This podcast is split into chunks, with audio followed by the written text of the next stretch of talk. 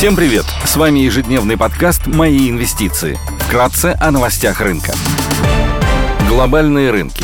Внешний фон умеренно негативный. Фьючерсы на S&P 500 торгуются в минусе на 0,2%, Евростокс теряет 0,7%, Шанхай Композит в минусе на 0,6%, гонконгский Хэнк теряет 2%. Баррель нефти марки Brent стоит 84 доллара 30 центов. Золото торгуется по 1853 доллара за унцию. Доходность по десятилетним гособлигациям США составляет 3,67%. Сегодня Банк России примет решение по ключевой ставке.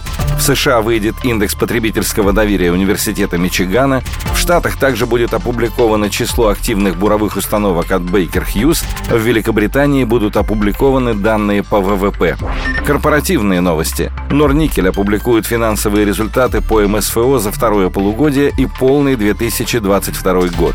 Идея дня. На рынке облигаций позитивно смотрим на замещающие выпуски еврооблигаций российских эмитентов. Такие выпуски размещаются на внутреннем рынке в соответствии с российским законодательством и поэтому не имеют рисков финансовой инфраструктуры, которые реализовались в предыдущем году в традиционных еврооблигациях российских компаний. Среди таких выпусков можно выделить замещающий выпуск «Газпром Капитала» «Газпро КЗО-29» с погашением в 2029 году, купоном 2,95% годовых и наивысшим рейтингом от Акра и Экспертра. Выпуск торгуется с доходностью в долларах на уровне 7,3% годовых, что открывает возможность зафиксировать привлекательную доходность, превышающую доходности облигаций в юанях, а также около нулевых банковских депозитов. Поручителем по замещающему выпуску выступает ПАО «Газпром», крупнейший в мире производитель природного газа, который также входит в число крупнейших производителей нефти в России с высокой степенью поддержки со стороны государства.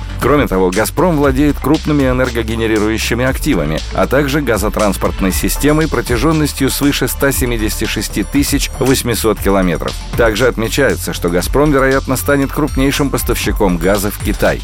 Замещающие выпуски – это также хорошая возможность для валютной диверсификации портфеля в случае ослабления рубля. Также такие выпуски обладают налоговой льготой при долгосрочном владении. Через три года удержания актива инвестор может быть освобожден от уплаты налога с валютной переоценки оценки облигации. Поэтому инвесторы, которые ищут защитные инструменты от ослабления валюты, могут обратить внимание на выпуски со сроком погашения от трех лет.